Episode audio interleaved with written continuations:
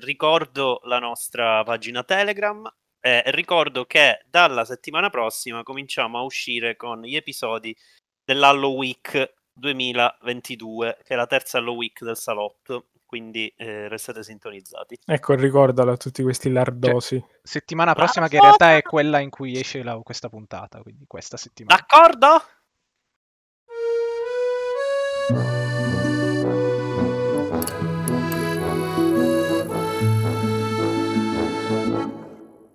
Benvenuti alla nuova canonica del Salotto Monogatari. Oggi abbiamo due ospiti Lorenzo Pietroletti e Davide Truclec per parlare della serie Vanna di Alessandro Carranone, ma diretta da Nicola Prosatore, sulla storia di Vanna Marchi dal, dagli anni 80 fino in pratica al 2006 nell'incarcerazione, però mh, poi chiaramente lei e la figlia Stefania Nobile sono intervistate eh, oggi, quindi eh, chiaramente tutto volendo fino ad oggi. E, ehm, la serie è in quattro puntate per una durata totale di 3 ore e 20 e io partirei da una questione formale della serie rispetto al modello crime che eh, Netflix eh, ha proposto in tantissime salse negli ultimi anni e che ha costituito anche in vari formati, sia serie tv che anche singoli film, eh, che Netflix eh, diciamo, ha proposto a un pubblico che, che, lo riceve parecchio bene come formato e apprezza. E in generale, chiaramente, il tema è criminologico, criminologo, vabbè, è un, un, diciamo, un focus che incuriosisce in molti. Eh, Dahmer l'ultimo esempio, ma eh, ci sono anche precedenti illustri ormai nella storia di questi ultimi anni Netflix, da Mindhunter eh, fino ad altri esperimenti doc crime. Io credo ebbe successo quello sui gatti, mi pare, o anche eh, quello sul Cecil Hotel fu molto visto. Insomma, eh, è un formato che funziona e qui viene adottato effettivamente per Vanna e io ho trovato che all'inizio questo che a me invece un pochino, ehm, eh, come dire, tona questa della, dell'operazione eh, di ipermontaggio in cui non c'è un'inquadratura che dura più di tre secondi, in cui bisogna eh, fare, eh, bisogna combinare al ritmo più, ehm, come dire, eh, accattivante possibile, materiale di repertorio, sequenze di reenactment, eh, interviste, eccetera. Effettivamente questo a me sembrava un punto di partenza un po' a sfavore, cioè io di solito vengo rigettato. Però posso dire che il personaggio di Vanna Marchi si presta a questo tipo di eh, montaggio accattivante che ti vuole catturare. Mi è sembrato molto coerente rispetto a, a quando vengono raccontati i serial killer o quant'altro. Un personaggio che è, è un criminale, però è anche un, uh, un imbonitore, anche un rettore, anche una persona di spettacolo mi sembrava un, un, compromesso molto carino. E quindi volevo partire da questo, da chi vuole iniziare, rispetto al formato della serie, quindi al genere crime, però combinato con, con la storia di Vanna Marchi. Guarda, eh, ti dico subito una cosa, secondo me quello che sia gli autori, ma quello che un po' tutti hanno detto, che diciamo una serie di grosso riferimento per Vanna è il famoso Tiger King, che non so chi ha visto qua. Io no, io no. però... Okay. Io sì. Eh, io nemmeno, io nemmeno.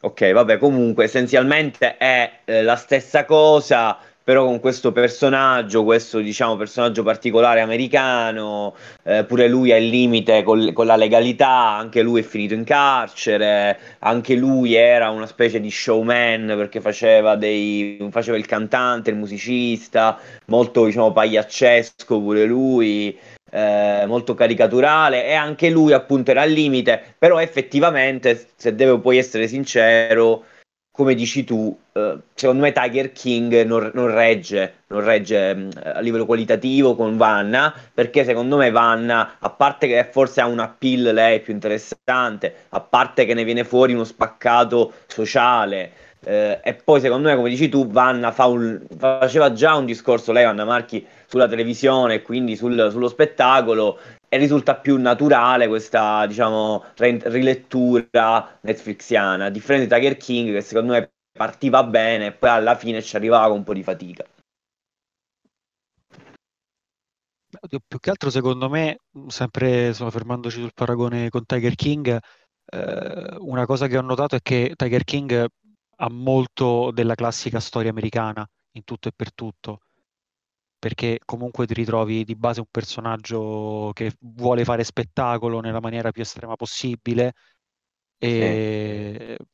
quindi ecco un po' si presta al contesto che, che, si porta dietro. Vanna Marchi invece sotto questo aspetto è una cosa un po' più diciamo di nicchia rispetto alla nostra diciamo, diciamo società, che Tiger, ecco. King, Tiger, King, Tiger King è meno un'anomalia diciamo esatto. in quel mondo là cioè si sa che ci sono questi. Invece Vanna Marchi sia perché più un'anomalia, sia perché appunto in Italia magari siamo meno consapevoli di questi fenomeni, ma soprattutto perché ha avuto un ruolo quasi eh, storico all'interno proprio della storia della televisione italiana. Quindi secondo me hanno un peso diverso, quindi anche fisiologico che Vanna, eh, al di là del fatto che è italiano e quindi ci tocca di più, secondo me fa un discorso molto più ampio e più profondo.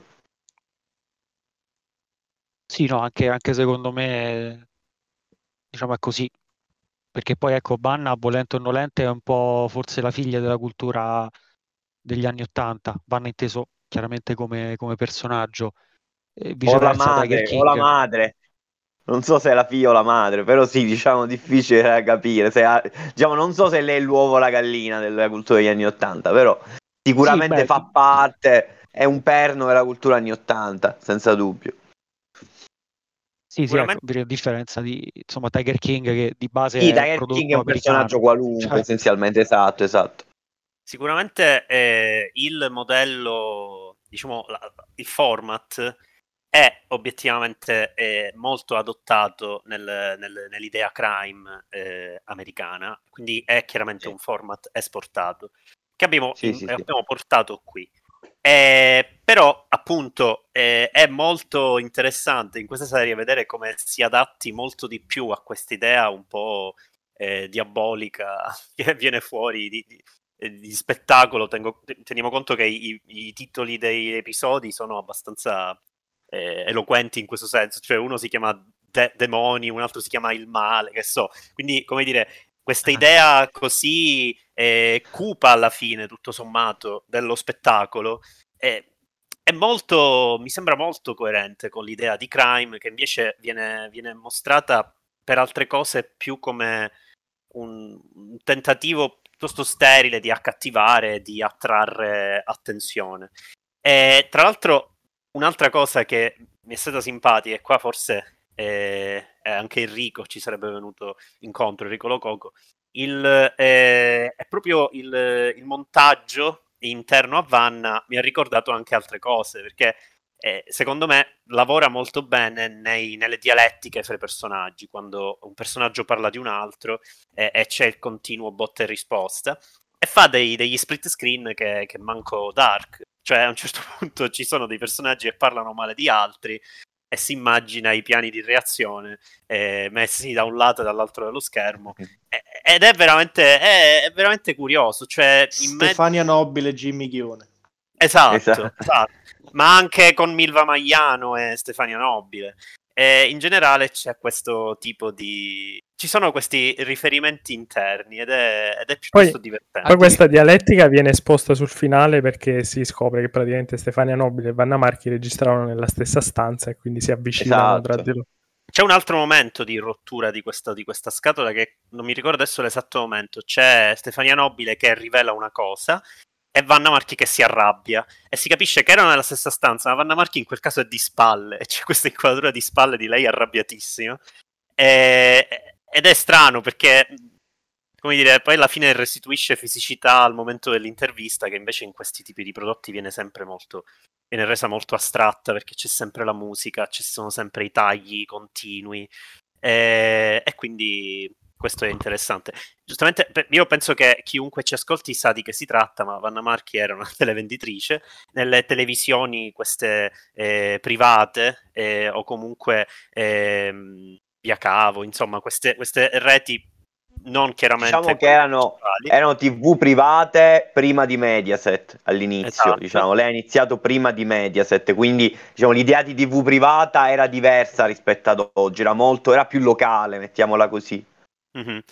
e eh, diciamo da venditrice di cosmetici sempre meno efficaci e sempre meno eh, diciamo utili da sciogli pancia in giù poi passa alla vendita di fortuna di numeri dell'otto, eh, sfruttando la figura del, eh, di, un, di, questo giovane brasiliano che incontrano per caso in una festa eh, perché fa, è cameriere, lo prendono con sé, lo trasformano nel maestro e quindi si creano tutta questa narrazione illusoria con cui eh, vogliono convincere sempre più persone. Effettivamente, eh, diciamo, il, il, livello di convincimento è tale che alla fine eh, riescono a, a, creare un patrimonio gigantesco. Chiaramente tutto questo percorso la serie lo, riper- lo, lo, lo attraversa con, eh, con, molta precisione, facendo una, una, eh, una, scansione anno per anno dei principali avvenimenti, interfacciando eh, testimonianze, interviste, giornalisti investigativi.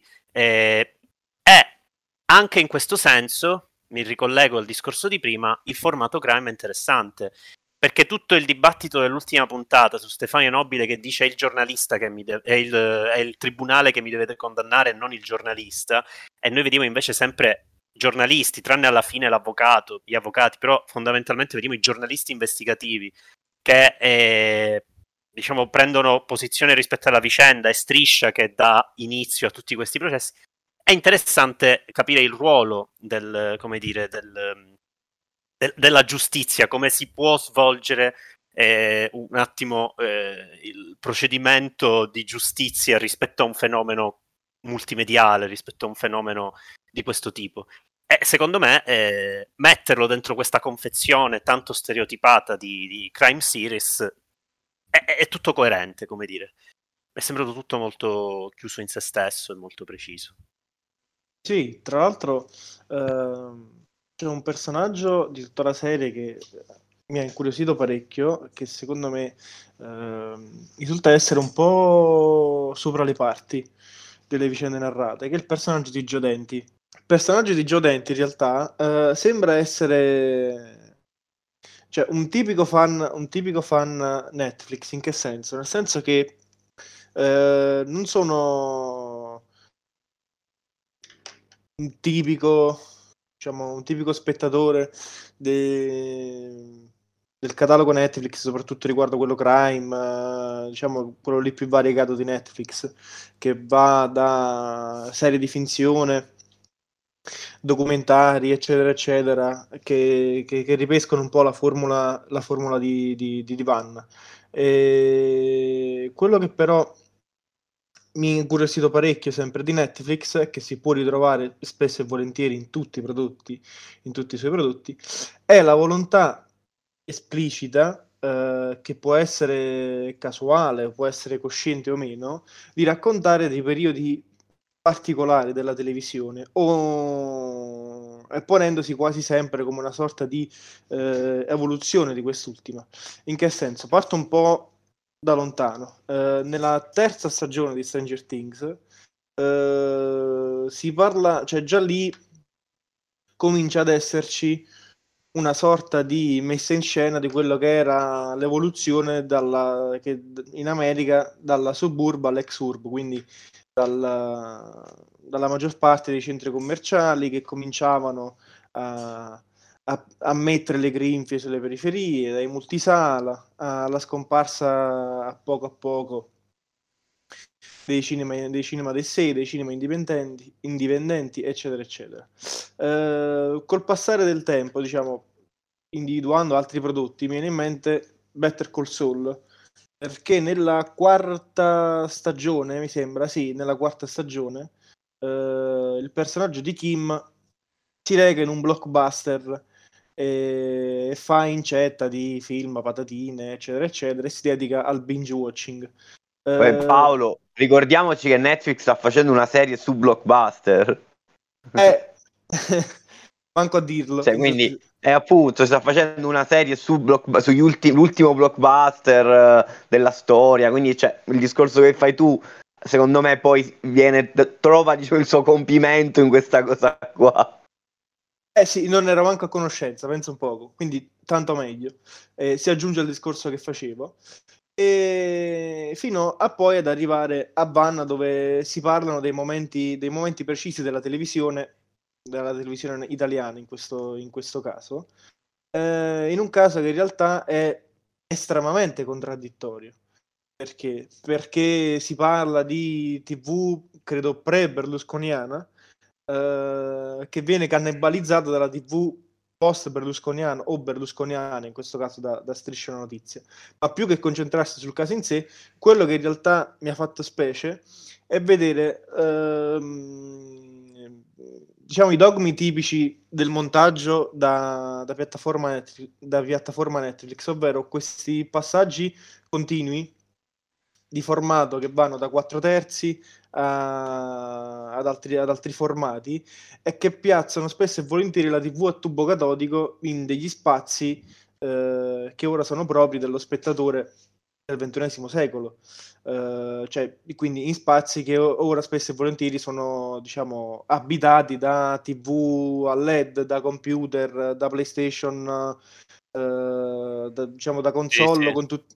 Quindi quel tipo, di, cioè, quel tipo di messa in scena, questo tipo di cortocircuito in realtà mi ha fatto eh, non dico sobbalzare perché poi in realtà non è che mi ha stupito più di tanto, però eh, mi, ha, mi, ha, fatto mettere il prodotto di Van in una certa traiettoria che Netflix sta tentando di, di, di ripercorrere o sta tentando di percorrere o non sta tentando proprio di percorrere, sono mie supposizioni. E in tutto questo ho trovato nel personaggio di, di Joe Denti eh, diciamo una strana, una strana creatura, ecco, cioè questa creatura super cinefila eh, che sembra essere in realtà i Netflix lovers dei nostri tempi, eh, diciamo il fan di Stranger Things con uh, la felpa bianca e nera di cui non ricordo uh, il logo disegnato sopra. Il Victor lì... Laslo, diciamolo. il Victor Laslo dei, dei tempi ecco. che fu. E, e, quindi lui è lì, è totalmente, cioè, totalmente immischiato cioè, nell'audiovisivo. E, e sembra essere questa sorta di, di, personaggio super atipico che in realtà poi alla fine della quarta puntata eh, fa una riflessione che a mio avviso è proprio l'emblema dell'operazione Vanna e parla del personaggio di, di Viale, Viale del Tramonto di Billy Wilder il personaggio della diva di cui non ricordo il nome, che vede cadere la propria, la propria icona con l'apparizione del cinema, del cinema sonoro. Quindi una sorta di, di, operazione in pieno stile Netflix che è lì che in realtà disegna anche esplicitamente o, o abbozza passaggi della storia della televisione o del cinema, sia storiografici, sia log- logistici, sia proprio tecnici, e poi alla fine ne, ne, fa, ne, ne trae delle conclusioni in una o due righe in cui si mette sopra le parti. Vanna mi è sembrato più o meno questo. Paolo, a margine su Gio Denti, io se non ricordo male, e non credo di ricordare male, lui è anche opinionista per ciò che riguarda una trasmissione sportiva di Tele Lombardia, che è diventata praticamente famosa nei social più per quello che fanno dentro questa trasmissione, che è eh, QSVS, Qui Stadio Voi Studio, e lì davvero si trova il non plus ultra, penso, del, anzi, uno dei, dei pochissimi rimasugli di quello che era quella tipologia di televisione privata. E ora, vabbè, non, chiaramente per, per, conoscere questa trasmissione uno deve essere un po' appassionato di calcio perché poi ci sono tutti, diciamo, sketch involontari eh, a base, ecco, chiaramente calcistica, si seguono le partite, si scambiano opinioni, ma in una sorta di il processo di Biscardi, e questo penso lo conosciamo tutti, però all'ennesima potenza, cioè si trova sì, dentro sì, sì. Di, di, tutto e di più, e, e, per l'appunto si trova in una televisione, una delle televisioni private penso più famose, soprattutto negli anni 80, che è per l'appunto delle Lombardia, e in mezzo c'è anche lui, come vionista del Milan, se non ricordo male. sono, sì, ma sono chiaramente dei rigurgiti de, de, del passato che continuano a sopravvivere. Diciamo questa sorta di loro digressione su, su quella che è intesa come la nuova televisione, quindi le piattaforme streaming, fa, fa un po' strano. Cioè, diciamo che da parte mia ci ho visto, ho visto un certo senso in questa operazione che è quello che spiegavo, quello che spiegavo poco prima. Poi, diciamo, nota super... Uh, super a margine, diciamo, quindi ancora più a margine della nota a margine, è che la cosa che, che in realtà mi ha sorpreso e che non, non, pensavo potesse sorprendermi è vedere un ritratto che se ne fa del, del, di, di, Stefania Nobile e di Vanna Marchi totalmente amorale, cioè non, non, si, non, non, si perdona, non si perdona nulla, non si regala una, un'inquadratura, un primo piano che possa far provare compassione da parte dello spettatore.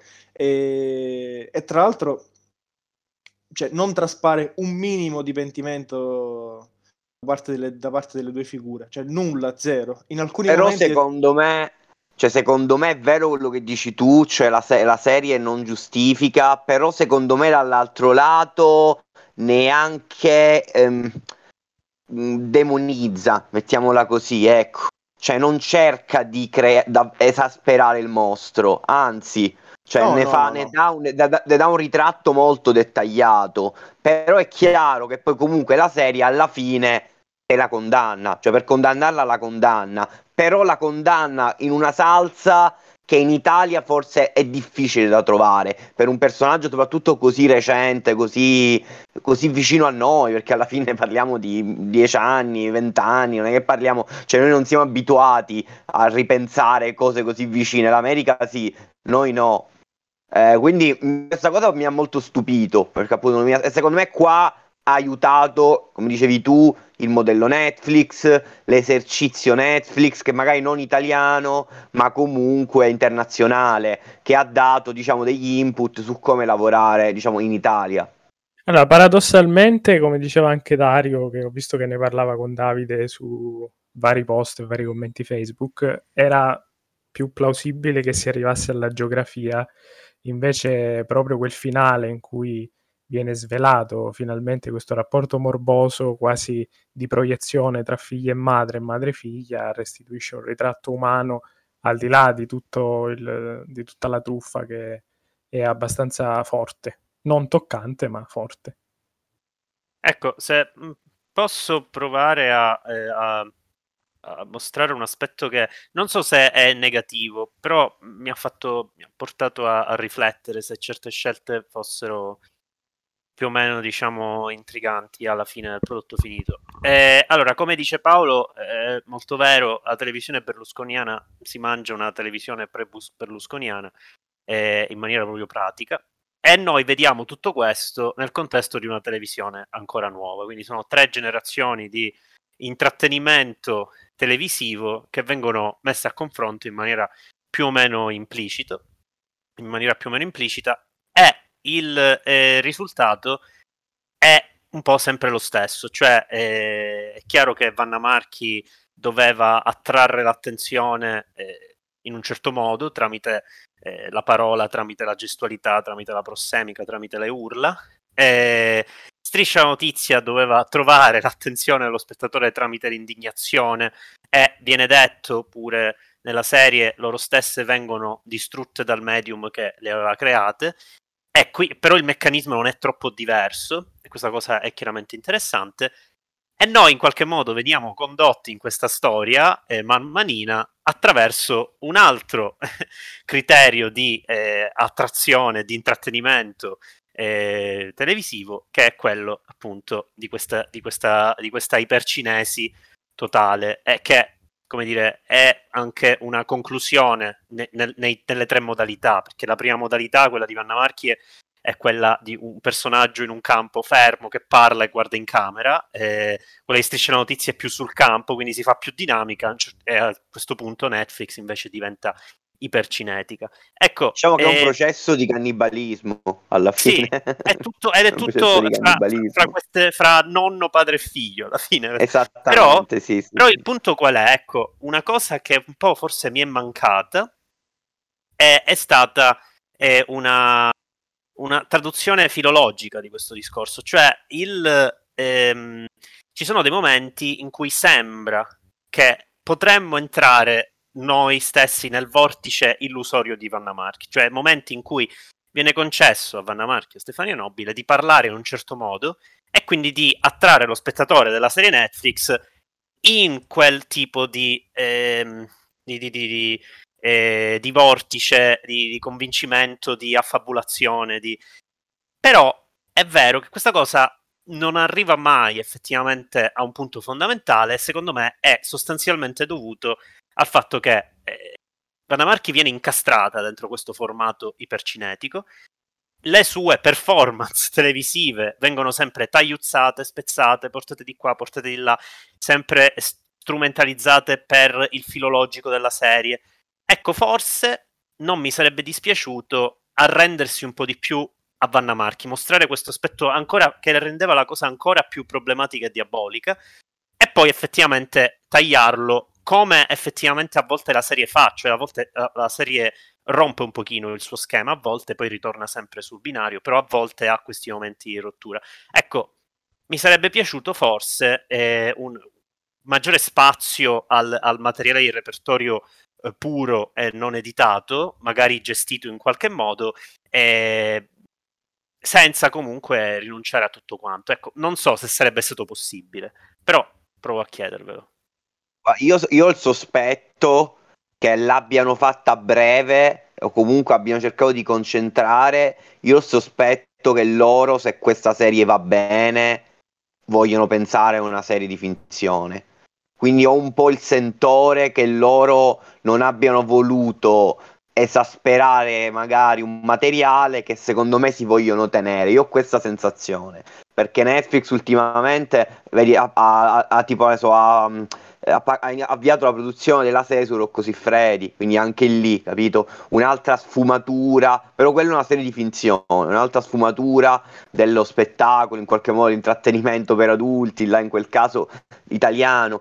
Non lo so, ho questa sensazione che questa serie, in parte hai ragione tu, che è bella, molto bella, però magari avrei voluto di più è come se non, non, arriva, poteva andare ancora oltre. E questa sensazione, secondo me, mi, me, la, me, la, giustifico del secondo me loro hanno voluto, vediamo se fa, facciamo, non dico una seconda stagione, ma una versione di finzione.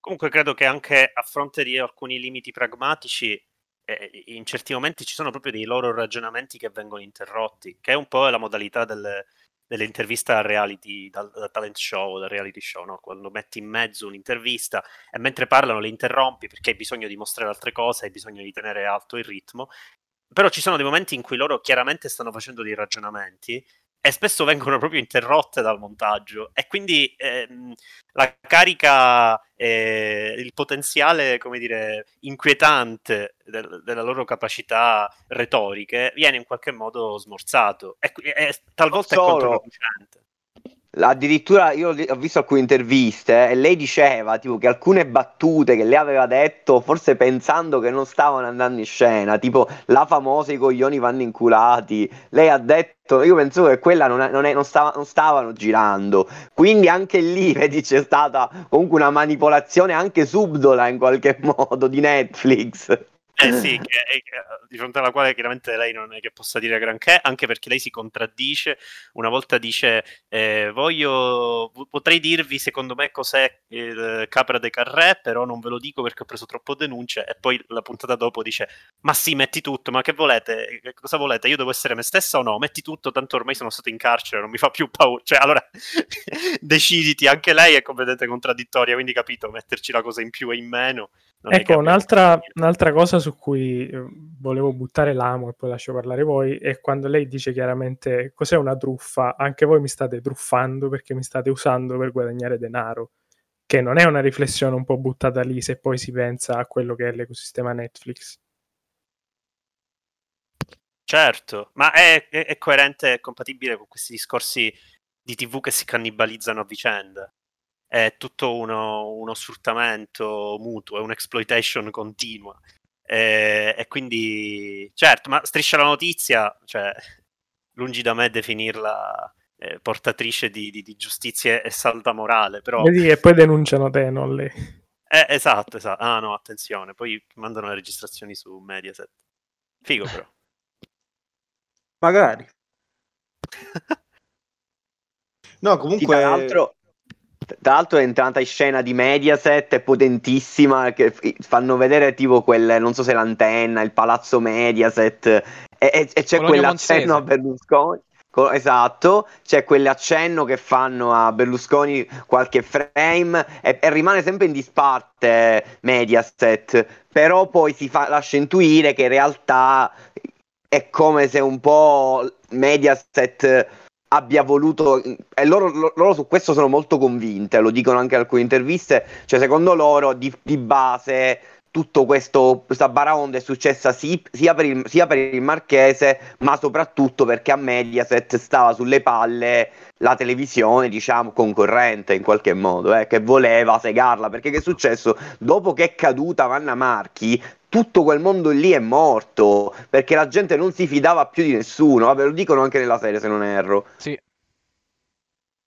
anche nell'intervista che ha fatto, che ha fatto con Giletti ha detto, detto proprio questa cosa. Cioè, le, le vendite sono morte con, con, la morte del personaggio Vanna Marchi. Questo si lo diceva anche lei, insomma, ma eh, credo sia anche abbastanza palese tutto sommato. Una cosa, un aspetto molto intrigante non è soltanto nell'approccio che ha la serie ris- eticamente, diciamo, eh, rispetto alle due protagoniste, ma anche quello, la, l'aspetto che loro hanno, cioè la, la, percezione che loro hanno delle persone che effettivamente truffano. E, da, e Paolo giustamente diceva non, non, si pentono mai, ma a, ancora peggio, non è che non si pentono mai consapevole di essere, eh, eh come dire, quasi maligne. Loro rimangono dell'idea di essere candide e innocenti. Cioè, è il, punto, è il punto ancora più inquietante alla fine della serie, è un po' questo. Sì, per loro e... alla fine le vittime sono le colpevoli, di fatto. Sì, lo, sì, dice, sì. lo, dice, esplicitamente Vanna Marchi in, in merito a, alla cliente, che tra l'altro mi sembra una delle prime, se non la prima, che abbia denunciato proprio Stefania Mobile, e diceva no, una, quella persona ora, che probabilmente sarà scomparsa perché vent'anni fa aveva già un'età abbastanza... Sì, è morta, è morta nel 2016. Eh sì, e ora probabilmente starà marcendo all'inferno. Cioè, robe sì, sì, sì, super ah, con, con, candore assoluto. Eh, diciamo, non voglio fare paralleli inconsulti, per carità di Dio, però anche rispetto al discorso dei, di, dei venditori telefonisti che, che, erano al suo servizio, c'è quasi una sorta di banalità del male, cioè a un certo punto cominciano ad eseguire dei meccanismi che sono sempre gli stessi e c'è, è molto interessante quando intervistano la telefonista che se ne va, diciamo, più o meno indignata, però obiettivamente mostra un livello di catena di montaggio nella creazione di, questi, di, questi, di queste illusioni eh, da vendere che è, è, inquietante per come era efficiente più che altro e per come è, c'era proprio un, un, percorso articolatissimo per convincere le persone a continuare. Ecco, forse avrei voluto vedere proprio rispetto a questo un pochino di più una di queste catene di montaggio più lunghe che hanno portato a, a persone a, a, comprare e comprare anche per mesi e anni. Cioè, mi sarebbe piaciuto eh, arrivare oltre il primo talismano, diciamo. Eh, perché... Realtà... Sì. sì. scusami, scusami. No, no, vai, vai, vai, vai. Eh, no, in realtà Do lo spunto, lo spunto un po' da rompicoglioni, da, da mezzo complottista. E mi ha fatto, mi ha fatto strano eh, vedere appunto questa macchina, questa macchina che dicevi tu, super articolata, che era composta da questo database creata da, oddio, con i nomi sono scarsissimo. E l'ultimo marito di, di, di Vanna Marchi comunque. Campana, e, mi pare. Eh sì, da campana. E questo database che raccoglie tutti i dati delle persone che chiamano il centralino in modo da poterli imbonire eh, a misura, no? E che fa, fa, un po' ridere perché è un po' la politica di Netflix attuale, perché Netflix comunque ha i dati degli spettatori eh, per quanto riguarda, chiaramente sono cose ben lontane dall'essere, dall'essere truffaldine, però anche Netflix come diciamo, il sistema Vanna Marchi in proporzione ha accesso a un database di un certo tipo di, di, di preferenze dell'udienza, eh, di, e in base Sì. a quello chiaramente crea dei prodotti, dei, dei prodotti ad hoc, che è un po' il parallelo, il parallelo di quello che faceva Vanna Marchi, però chiaramente con, con un'ombra, un'ombra anche massiccia di, di illegalità sopra. Però questo tipo di sistema lascia intendere, come dicevi tu, che quel tipo di macchina era a tutti gli effetti una macchina da multinazionale, cioè da, da società per azioni, non da SRL, cioè ehm, una Sì. roba veramente assurda. Con la differenza che non era calcolata su dei click, quindi su degli interessi, sulla frequenza di quegli interessi, ma come dice alla fine uno dei, uno dei investigatori, eh, vendevano lo stesso oggetto a più o meno soldi a seconda dell'entità del dramma del loro interlocutore. Quindi era commisurata a delle, eh, diciamo, anche sfumature che dovevano valutare questi telefonisti. Quindi lungi dall'essere dei dati statistici queste informazioni, eppure la macchina procedeva super oliata perché è andata avanti per tantissimo tempo. Ecco, vendendo- discorso... vendendo, vendendo il nu- vendendo il nulla poi, cioè vendendo la fortuna, cioè dopo i prodotti cosmetici. Chiaro, chiaro, chiaro. era ancora più assurda come... E il discorso di Paolo ci riporta a quello che diceva Marco riguardo a mm, come la serie dialoghi con quello che è l'ecosistema Netflix, perché mi ha ricordato eh, il discorso che facemmo su The Social Dilemma, dove lì è chiaro che c'è una manipolazione interna che cerca di convincerti di quello che dice la serie, mentre qui, cioè di quello che dice il film, mentre qui ci sono delle sottigliezze di cui abbiamo parlato fino ad ora, eh, dove non c'è precisamente una condanna né precisamente una geografia e che lo rende effettivamente un prodotto valido. È una serie che è conscia eh, di una cosa che le altre serie crime probabilmente danno o per scontato comunque tengono eh, in disparte, in- non, non la rendono esplicita, cioè del fascino del- del- de- de- di, questo, di questo maligno, ok? Cioè loro, eh, la serie costruisce effettivamente eh, il fascino per una, la possibilità del fascino per una cosa del genere. Che però Eh, con- con- eh. considera che in Italia questa cosa, cioè in una, in- una TV come la Rai, è imposs- inesistente. Per questo Certo. secondo me è un'anomalia, è un'anomalia in qualche modo. Sì, sì, sì, con- lavorando sul fronte contesto è, è assolutamente un'anomalia. È interessante per come poi anche risponda a fattori pragmatici di vendibilità. Cioè, Questa serie può- funziona bene anche all'estero, anzi, probabilmente dà delle, delle luci su- sull'Italia veramente, veramente inquietanti. E a Eh, proposito di finzione d'estero, voglio dare l'amo ad almeno quattro persone che sono qui con noi e chiedergli quali sono effettivamente, perché ho letto commenti al riguardo da, da parte di, questi- di- di queste persone di cui parlo, eh, su punti di contatto tra la serie su Vanna Marchi e quello che è stato il fenomeno Better Call Saul. Lascio la parola a Davide perché era su Ah, preme- premeva. No, non è che premevo, in realtà pure a Lo- con Lorenzo avevamo già parlato di questa cosa ed eravamo abbastanza concordi. Eh, e io appunto quando ho visto Better Call Saul e Better Call Saul Vanna Marchi ho subito pensato che secondo me nella produzione o comunque anche in quello che era il piano editoriale di Vanna, secondo me loro, quantomeno diciamo, il team Netflix col regista, hanno guardato alle questioni che tirava fuori Better Call Saul e a perché Better Call Saul piaceva così tanto. Perché di come diceva Marco, di base Vanna cerca di sdoganare questo fascino del male in Italia, un'It- un'Italia che appunto non è abituata a questi racconti, a parte rari casi, forse Bogomorra, eh, molto recenti. Però appunto invece l'America, soprattutto poi con Breaking Bad, ha fatto diventare quasi, ha creato, vabbè i Cohen, cioè l'America eh, ha, ha un'eredità, una, scu- ha un- diciamo, una scuola di costruzione del male, ma che in realtà è fascinoso, ben più profonda. E secondo me quindi... Sì, ma mm, Scarface per dire, no? Eh, il padrino. Quindi, ehm, secondo me, ecco, Better Call Saul e Breaking Bad facevano questo e creavano un universo intanto. E secondo me Vanna riesce anche a fare questo intanto.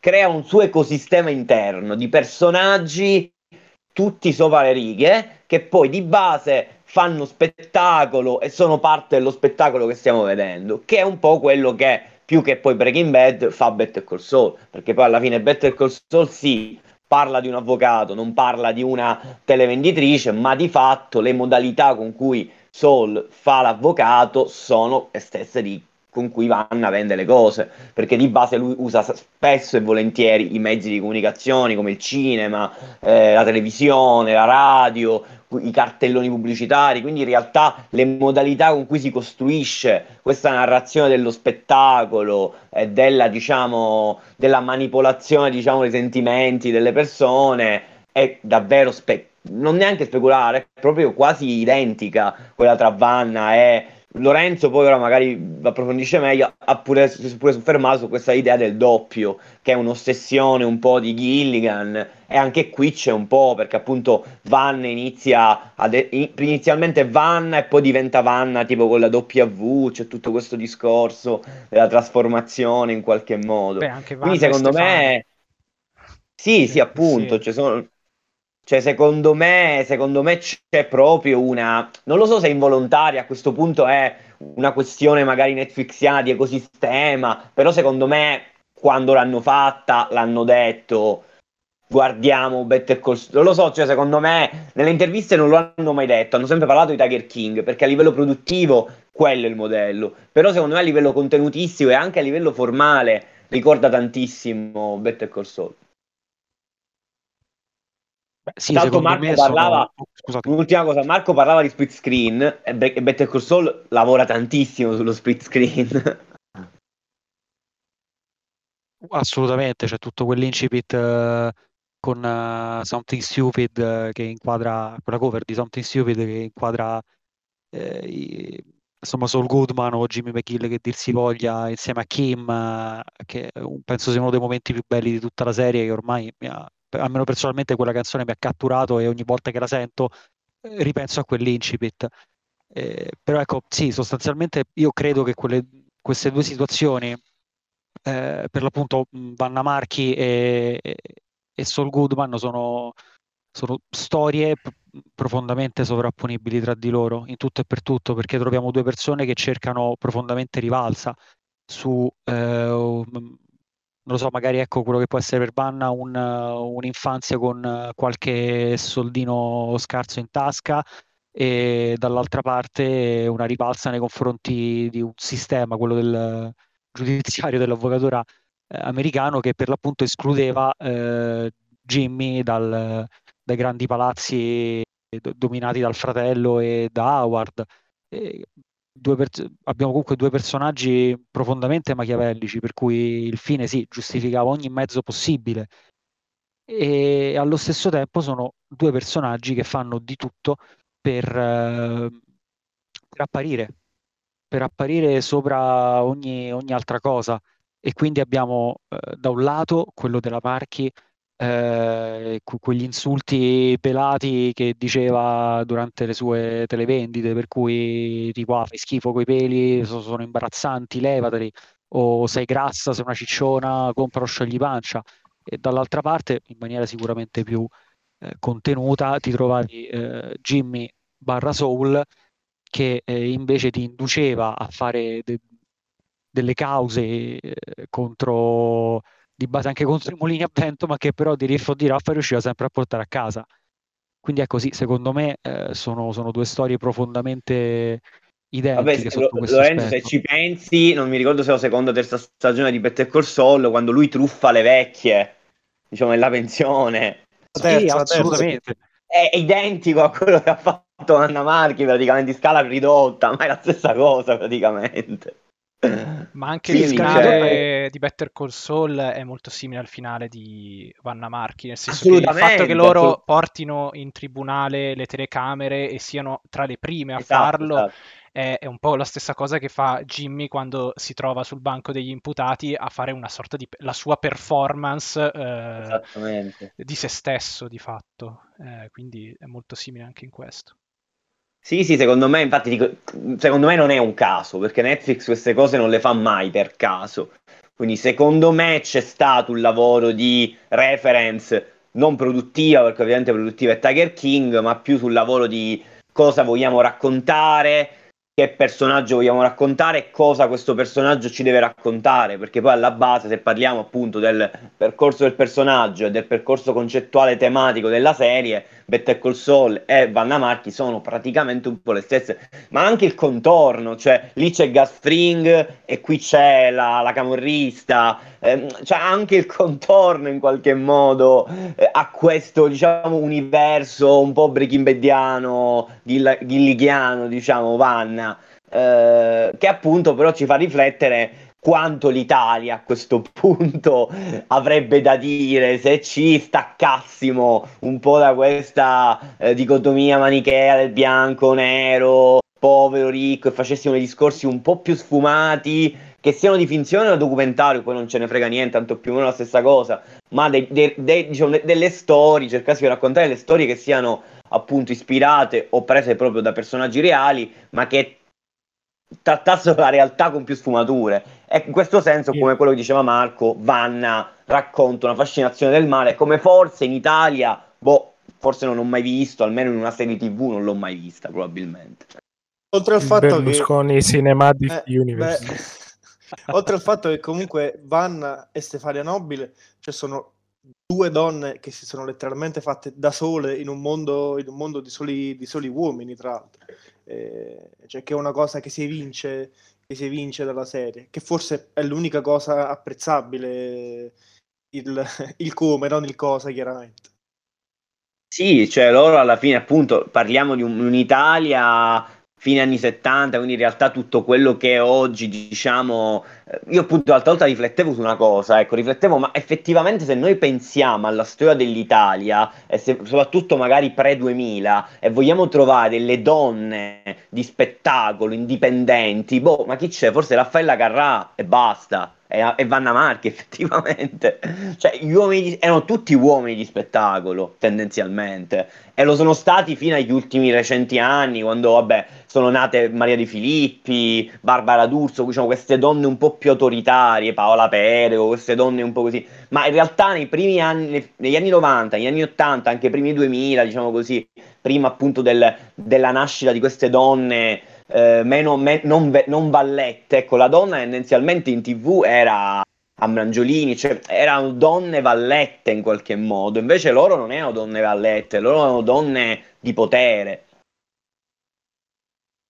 Beh, sì, erano comunque do- donne di contorno da un lato e dall'altra parte donne di... in primo piano, che si, si mangiavano lo schermo n- nella sua totalità però forse la, la, diciamo la butto lì, Vanna Marchi anche un pochino di più rispetto a quello che poteva essere una, una Raffaella Carrà, perché se Raffaella Carrà era più donna di spettacolo, Vanna Marchi era anche donna di spettacolo, ma lei di base era un'azienda, era esatto. un'azienda che doveva vendere, quindi doveva in un certo cioè non, non è che firmava un contratto per otto trasmissioni, lei firmava un contratto per otto trasmissioni nelle quali doveva vendere non veniva pagata, ma pagava per poter eh, usufruire della piattaforma televisiva di quell'epoca. Quindi, eh, ecco, anche qui diciamo, spe- lo spettacolo subentra nella, nella realtà de- della storia, della storia personale di, di Anna Marchi. Ma anche gli stessi televenditori, anche gli stessi televenditori erano quasi tutti maschi in realtà, cioè a parte lei. Sì, beh, c'era cosa Roberto da Crema, il baffo e tutti quegli altri che hanno intervistato a margine meraviglioso quello che stava con un leopardo, una tigre, ora non mi ricordo, anche lì pure quello è un altro personaggio che, che, che, la serie tira fuori ma che non approfondisce come la camorrista appunto Milva, Milva Magliano eh, che a margine io esigo uno spin-off su di lei perché cercando in giro si trova davvero davvero poco su quello che ha fatto però lei è un altro personaggio boh, non lo so, a me ha inquietato quando dicevo quel candore, se devo dare fuoco a qualcosa non avrei dato fuoco all'asilo, ma alla vostra caserma. Come se fosse la cosa più normale del mondo. Cioè, tipo, sì, va bene, tranquilla. Ora, io non so ehm, quando sono finite le riprese della serie, però ne parlavo ad esempio ieri. Eh, ne parlavo ad esempio ieri con Davide e la storia di Vanna Marchi non, non finisce né con l'arresto né con questo questa serie TV perché lei adesso sta attualmente vendendo dei videocorsi su come si dovrebbero portare avanti le vendite, quindi si sta reinventando. Jordan Belfort. Eccolo. Perfetto. E tra l'altro sono pure reduce da, da, loro di, da un rewatch di loro di Sorrentino con uh, Berlusconi che fa Jordan Belfort al telefono. Ah, il film scomparso praticamente. Film scomparso, il film no, inesistente. Va bene. Tra l'altro, que- vabbè, quella scena lì, anche quella scena lì, in Better Call Saul c'è una scena molto simile a quella di loro. Tutto questo, diciamo, tutto poi torna lì. Va bene, io vi ringrazio, eh, ricordo la nostra pagina Telegram eh, ricordo che dalla settimana prossima cominciamo a uscire con gli episodi dell'Hallow Week 2022, che è la terza Hallow Week del salotto quindi eh, restate sintonizzati. Ecco, ricordalo a tutti questi cioè, lardosi. Cioè, settimana prossima, Lardo! che in realtà è quella in cui esce la, questa puntata, quindi questa settimana. D'accordo?